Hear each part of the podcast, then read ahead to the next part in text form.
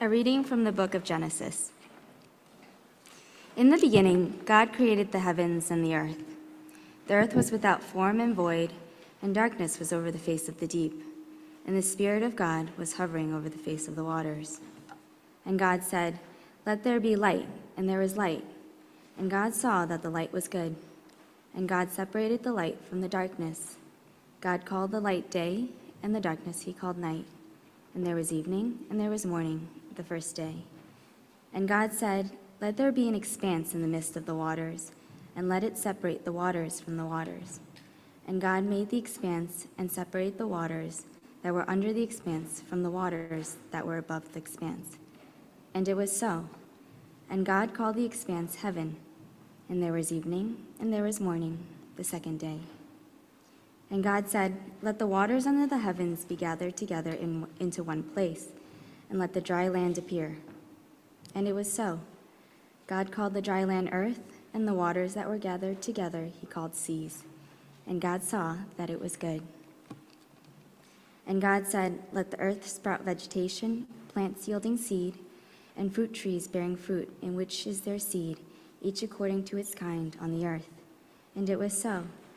The earth brought forth vegetation, plants yielding seed, according to their own kinds, and trees bearing fruit, in which is their seed, each according to its kind. And God saw that it was good. And there was evening, and there was morning, the third day. And God said, Let there be lights in the expanse of the heavens to separate the day from the night, and let them be for signs and for seasons, and for days and years. And let them be for lights in the expanse of the heavens to give light upon the earth. And it was so. And God made the two great lights, the greater light to rule the day, and the lesser light to rule the night, and the stars. And God set them in the expanse of the heavens to give light on the earth, to rule over the day and over the night, and to separate the light from the darkness.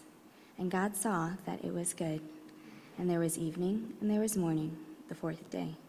The word of the, word of the Lord. Thanks be to God. A reading from the book of Genesis. And God said, Let the waters swarm with swarms of living creatures, and let birds fly above the earth across the expanse of the heavens. So God created the great sea creatures and every living creature that moves, with which the waters swarm, and according to their kinds, and every winged bird according to its kind. And God saw that it was good. And God blessed them, saying, Be fruitful and multiply, and fill the waters in the seas, and let birds multiply on the earth. And there was evening, and there was morning, the fifth day. And God said, Let the earth bring forth living creatures according to their kinds, livestock and creeping things, and beasts of the earth according to their kinds. And it was so. And God made the beasts of the earth according to their kinds, and the livestock according to their kinds, and everything that creeps on the ground according to its kind. And God saw that it was good. Then God said, Let us make man in our image after our likeness and let them have dominion over the fish of the sea, and over the birds of the heavens, and over the livestock, and over all the earth, and over every creeping thing that creeps on earth. So God created man in his own image. In the image of God he created him, male and female he created them. And God blessed them, and God said to them, Be fruitful and multiply, and fill the earth and subdue it, and have dominion over the fish of the sea, and over the birds of the heavens, and over every living thing that moves on the earth. And God said, Behold, I have given you every plant yielding seed that is on the face of all the earth, and every tree with seed in its fruit. You shall have them for food, and to every beast of the earth, and to every bird of the heavens, and to everything that creeps on the earth, everything that has the breath of life, I have given every green plant for food. And it was so. And God saw everything that he had made, and behold, it was very good. And there was evening, and there was morning, the sixth day. Thus the heavens and the earth were finished, and all the host of them. And on the seventh day God finished his work that he had done. And he rested on the seventh day from all the work that he had done. So God blessed the seventh day and made it holy, because on it God rested from all his work that he had done in creation. The word of the Lord. Almighty Father, uh, as we come to your word, we find ourselves uh, up against you, our Creator, And in you, we find ourselves coming up against uh, what it means to be us, uh, who we are, who we are designed to be. And, and that is both thrilling and frightening. And so, Father, I pray for your Holy Spirit to work in us with clarity, with gentleness, where that's where we, what we need, um, to bring us to a deeper understanding of who we are by clarifying why it is that you made us. And give us a sense of your beauty woven into the beauty of our design. And where we need it, set us free. And where we need it, make yourself clear. And so we look away from ourselves and we look to you. So speak. In Jesus' name, amen. Please be seated. Uh, we are continuing a series in the book of Genesis. This is the second week we have the same reading. We're going to have the same reading once again next week.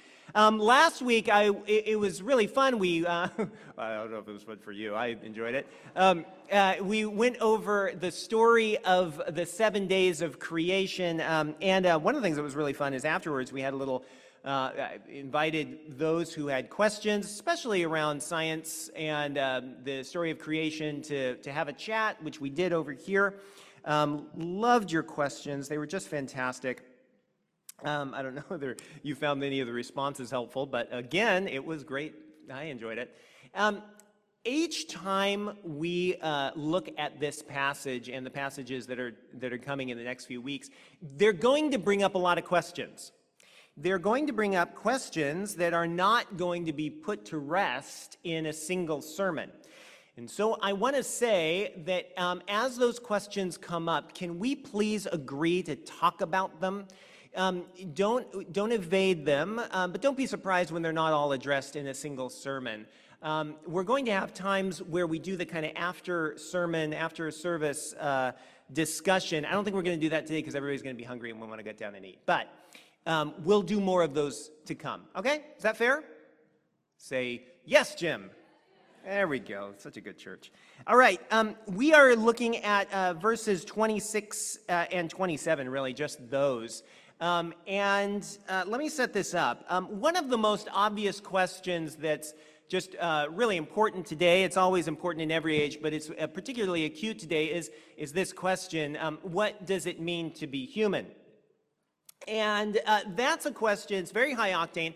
It's a big question, and in that, inside that question, there are a thousand smaller questions.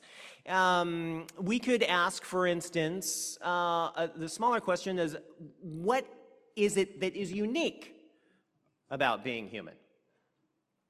What makes us special, if anything makes us special? And in the past, that was often asked as we looked at the, for instance, animal kingdom. Um, we often asked, uh, what is it that makes us different from all the other animals? It's clear that we're very similar to all the other animals in many ways, but maybe there's something that makes us unique. For a while, we thought it was tool making.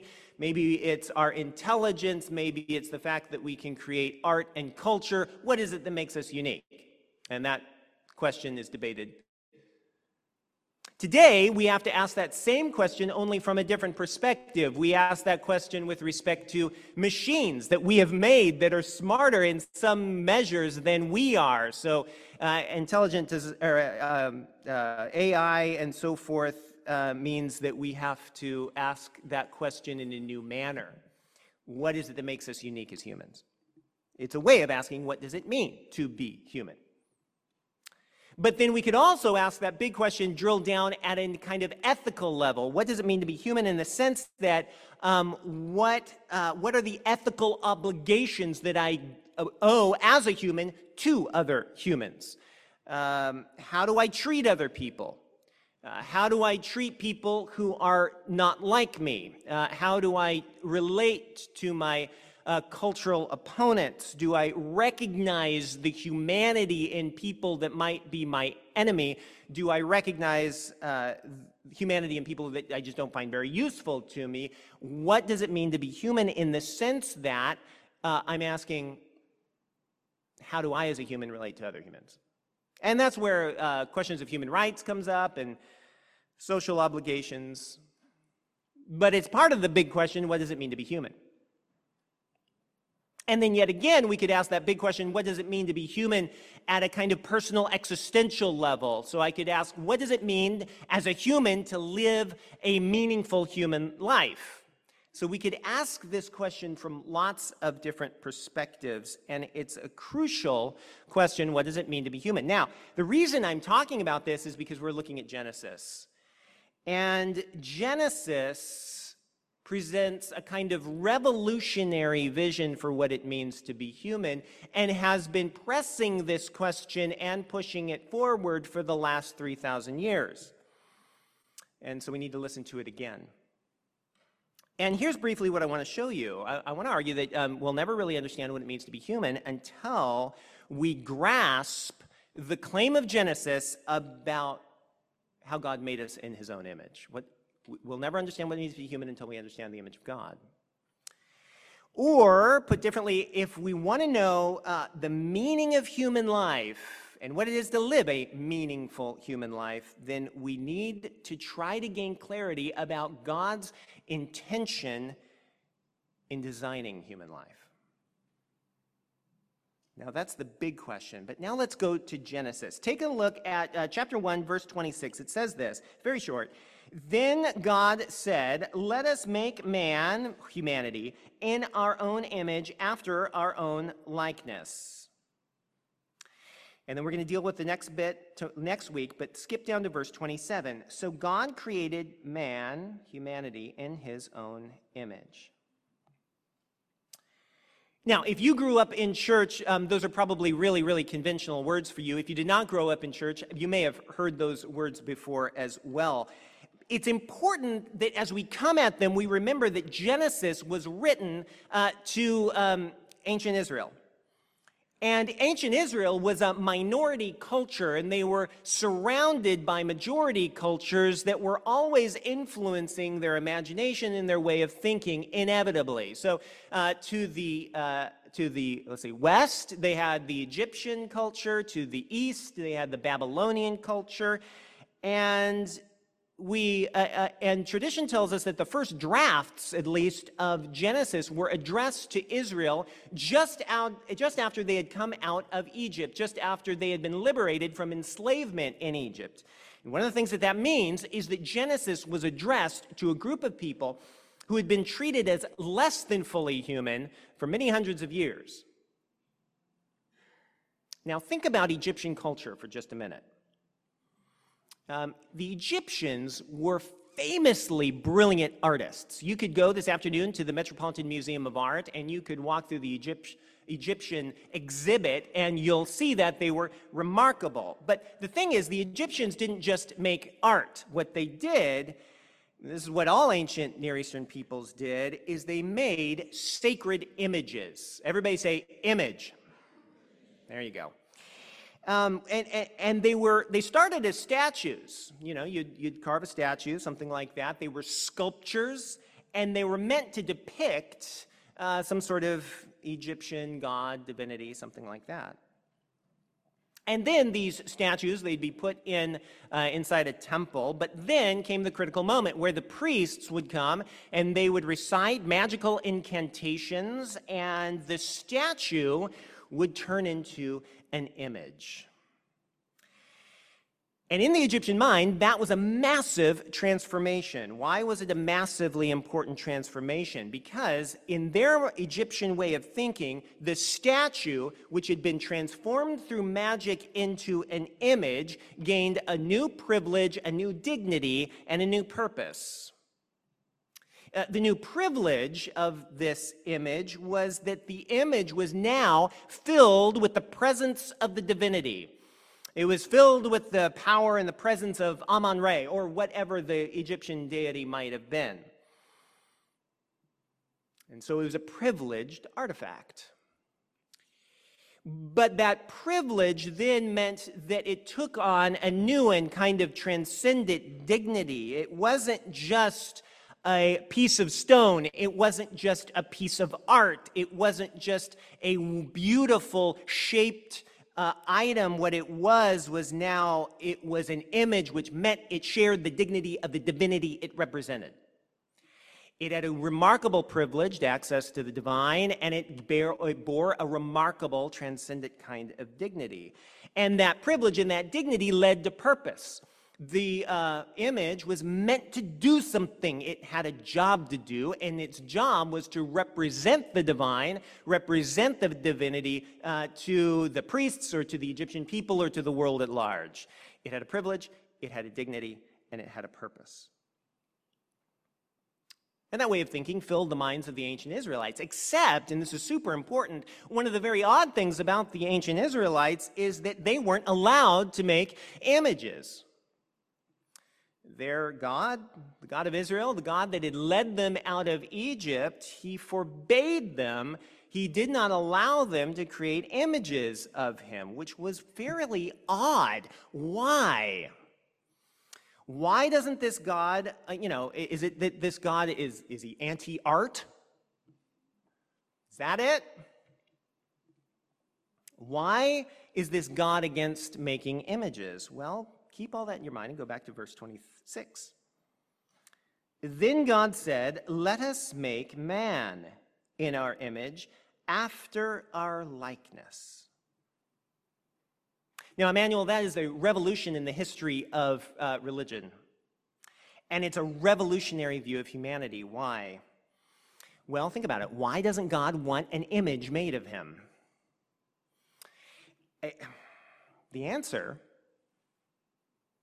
is because he already made himself an image. It's not that God doesn't want his image out there for people to see or to engage with. It's rather that God has already made his own image. God has decided that he is not going to be depicted in stone, he's going to be depicted by living human beings. The God of the Bible is too alive to be depicted by dead stone.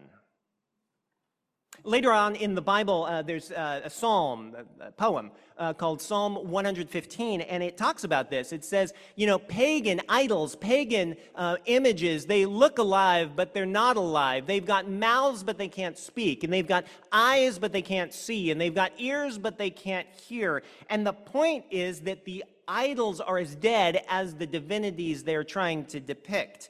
But the God of Israel is different because the God of Israel is a God who's so alive that you can't fit the living God into something like dead stone. And so, uh, what I want you to see can you see that this is a revolution? What's happening here? Genesis, Emmanuel, is dismantling paganism. And what it's doing is it's taking the idol's uh, privilege and dignity and purpose and taking it away from the statues and the lifeless images and infusing it into the human person. And it means that God has chosen you to be his image in the midst of this world.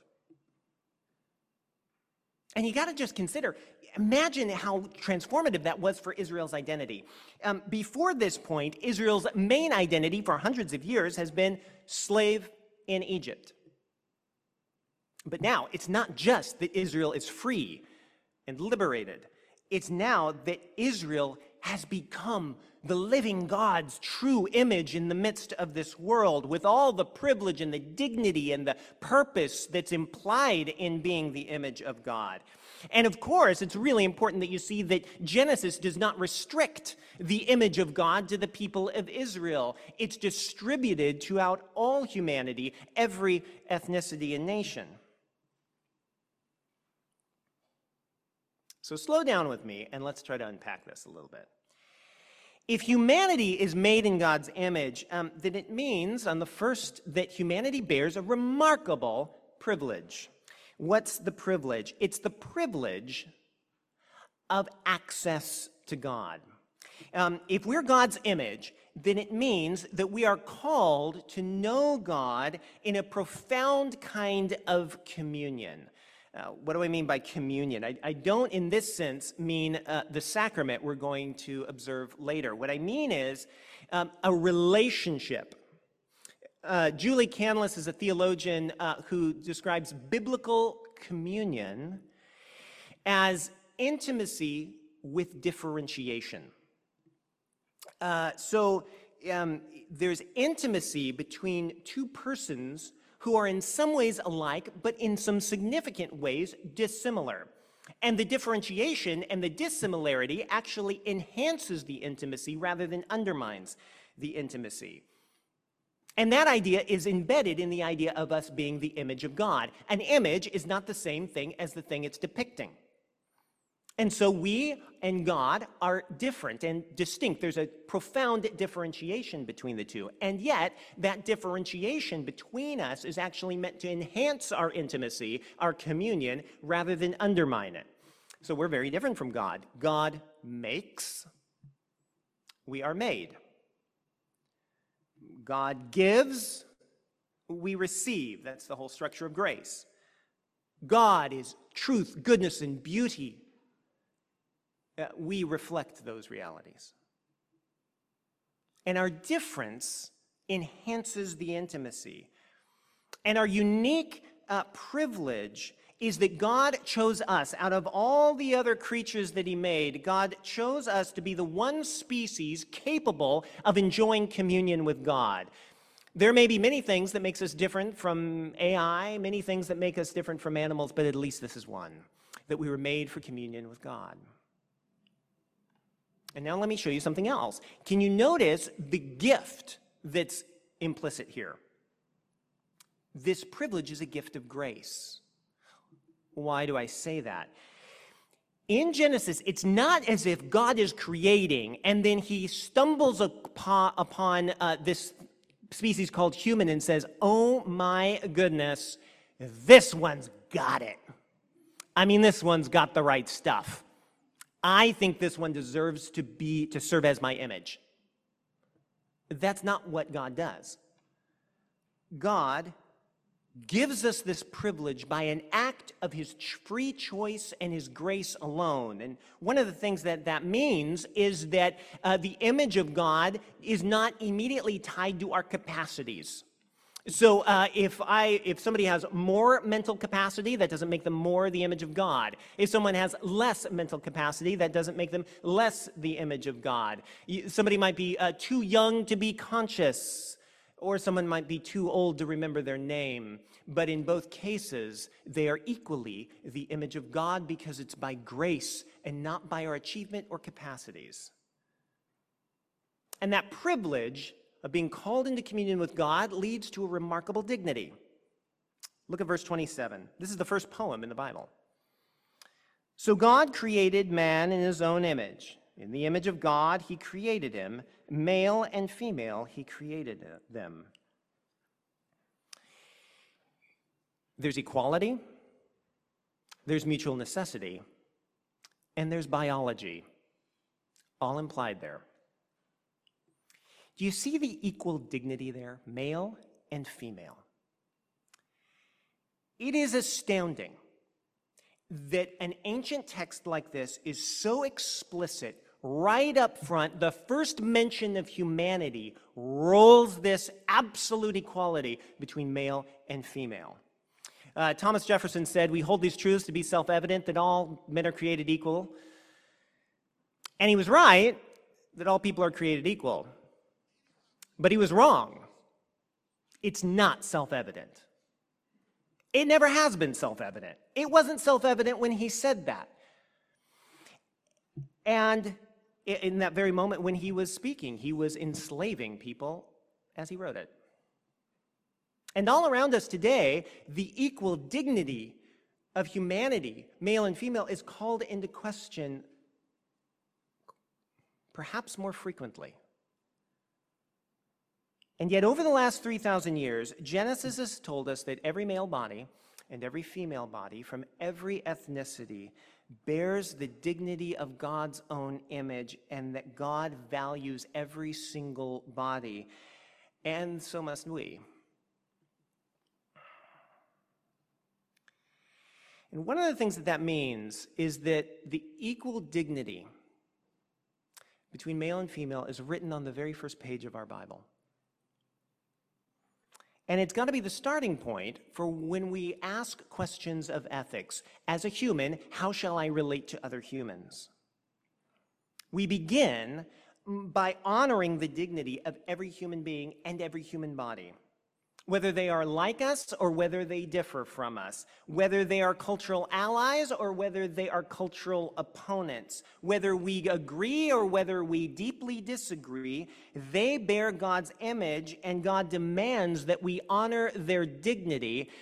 And we are called by this passage to affirm both the equality and the mutual necessity. We really need each other.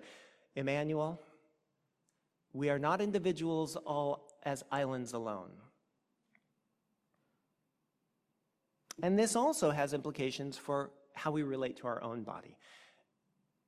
Because this means that biology matters. It means that in a deep way, our biology is a gift from God that He has designed us, even our biologies, to have a role in God's plan in the midst of this world. And that means that our bodies are not entirely our own. So, being made in God's image, there's a remarkable privilege. We're called into communion with God. There's a remarkable dignity that God bestows through that privilege upon every one of us. But it also means that we have a purpose. And the purpose of God's image, we are we bear the image of God because we've got a mission. It's a call to reflect God's character and God's goodness and God's beauty and God's truth into the world through everything that we do. It's a remarkable way in which uh, God, the human body is God's chosen instrument to display his beauty in the midst of this created world. And that happens as we enjoy communion with God, that privileged access to God, and then we bear the dignity that He gives us by grace, and then we go out and we're to reflect His beauty like tilted mirrors that on the one hand is looking at God and on the other hand is looking out into the midst of this world. What does it mean to live a meaningful human life? Know God and reflect God. But all of it is not so simple, is it? Because there's a huge problem. And there's a huge problem just lurking just beneath the surface.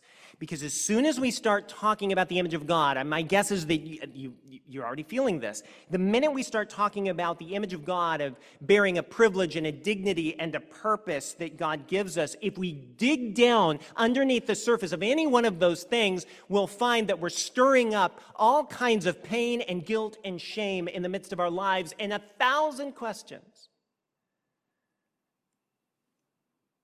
Because for some of us, we have not experienced, you know, other people reflecting God's beauty to us. For some of us, the first memories that we have are of somebody using their body over and against us in a way that perpetrated terrible horror. What does that mean? How do we deal with this in a world like we live in? And if we say that our bodies bear a remarkable dignity, if that's true, why is it that many of us are so feel so alienated from our bodies? Many of us look at our bodies and they don't feel like gifts. They sometimes feel like prisons that we need to escape, or sometimes they feel like opponents we, that are more like enemies than a gift from God. Um, sometimes our bodies feel so flawed that we desperately feel the need to modify it in one way or the other, but at the end of the day, the thing that our bodies often do not feel like is God's good gift. What does that mean? And we could go on. But the reality is this, Emmanuel, there is a, there's a massive chasm between our lived experience and Genesis chapter 1. And there's a very important reason for that. You and I have never experienced Genesis chapter 1. This is a reading that describes God's plan, but it's not describing our lived reality.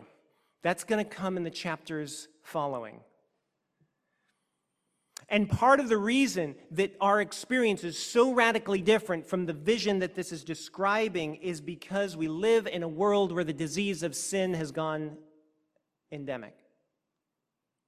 Uh, sin is many, many things, um, but one way to think of it is this it's a little bit like a virus, it's a little bit like a disease.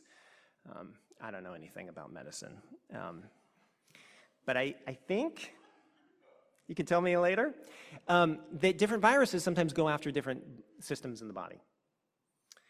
Sin is like a virus that always targets the image of God. Sin begins by disrupting our privileged communion with God. Sin persuades us that God cannot be trusted, and sin leads us into an alienation from God. And so that privilege no longer is part of our experience. And then, with that alienation from God, sin goes after our sense of dignity. Uh, sin blinds us to our own dignity, perhaps uh, through the sin that we have experienced from other people. And then, as the disease matures, sin blinds us to the dignity of those around us. And so we no longer see them as valuable in their own right, but sin wants to blind us so that we see other people as bodies to exploit or enemies to hate. And by that point, sin has already disrupted our ultimate purpose because we end up not reflecting God's beauty, we end up reflecting a, a, terrible distortion of God through the sin that we perpetrate on others. And this is why, whenever we discuss the image of God, all of our pain and our shame and our guilt get stirred up. And this is why we're going to have to walk with each other in this, okay? We need to be healed. And the only cure is Jesus. Colossians chapter 1 says that Jesus is the image of the invisible God. He's the perfect image. He's the image we're not. The human body is God's chosen vehicle of self expression. And so Jesus, the Son of God, took upon himself a human body and his humanity came through a woman. And Jesus, as a human, knew perfect, privileged access to God, and in, he knew a perfect intimacy and yet he gave that intimacy up and he did that for a purpose because when he went on the cross, he took the virus of sin to himself with all of its symptoms, with all of our alienation and all of our guilt and all of our shame. He came upon him and he died under the weight of it. It was terminal, Emmanuel. But he rose again. And he rose again with the gift of dignity to bestow upon those who belong to him. He gives us his own dignity, and his dignity restores our dignity. And so today, Jesus comes to us, and he comes perfectly presenting God's beauty to us, so that when you look at Jesus, you see the God who's really there, the God who is alive, the God whom we need. Jesus is our healer and He wants to restore the image in you. And for some of us, well, all of us, all of us suffer the symptoms of sin. Sins we have committed, sins committed against us. And if you feel alienated from God, Jesus Christ, the true image, wants to come and repair and bring you back into the privilege for which you are made. And if you cannot see your own dignity, Jesus wants to tell you uh, that he loves your body. He loves your person, the whole of you. And I recognize that that's hard for some of us to hear. And if that's hard for you to hear, oh, we'd love to walk with you through that. It brings up so many things, doesn't it? I know it does. And they're different things for each of us. But it may well be that the frontier of your spiritual growth is going to come as you learn to discover the dignity that Jesus gives. It takes courage. Jesus is the image that restores and heals the image in us. And as he heals us, he always heals us by bringing us back into the intimacy for which we are made with the Father. The healing work happens in worship. The healing work happens when you're before your Father who loves you, every part of you. His love penetrates down to your deepest guilt and your deepest shame and the, the places of your life where your eyes want to dart away and you don't want to make eye contact and you don't want to go there. And even to those memories that you don't want to remember. The mercies and the grace and the love of the Father reaches down there, and where the Father reaches, healing happens. And there in the midst of communion with the Father, where you are being healed in those deepest places, that's going to be. That's going to become the story that then you are able to share with others in appropriate ways. And as the, the story of your own healing becomes clear, you're going to be released to reflect the beauty of God in unprecedented clarity. And so, this is the work that Jesus wants to do in us. He wants to make us humans fully alive. He came that we might have life and have it to the abundance.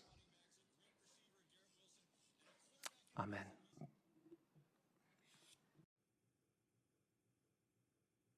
Hello, everyone. My name is Jim Saladin. I'm the rector here at Emmanuel Anglican Church.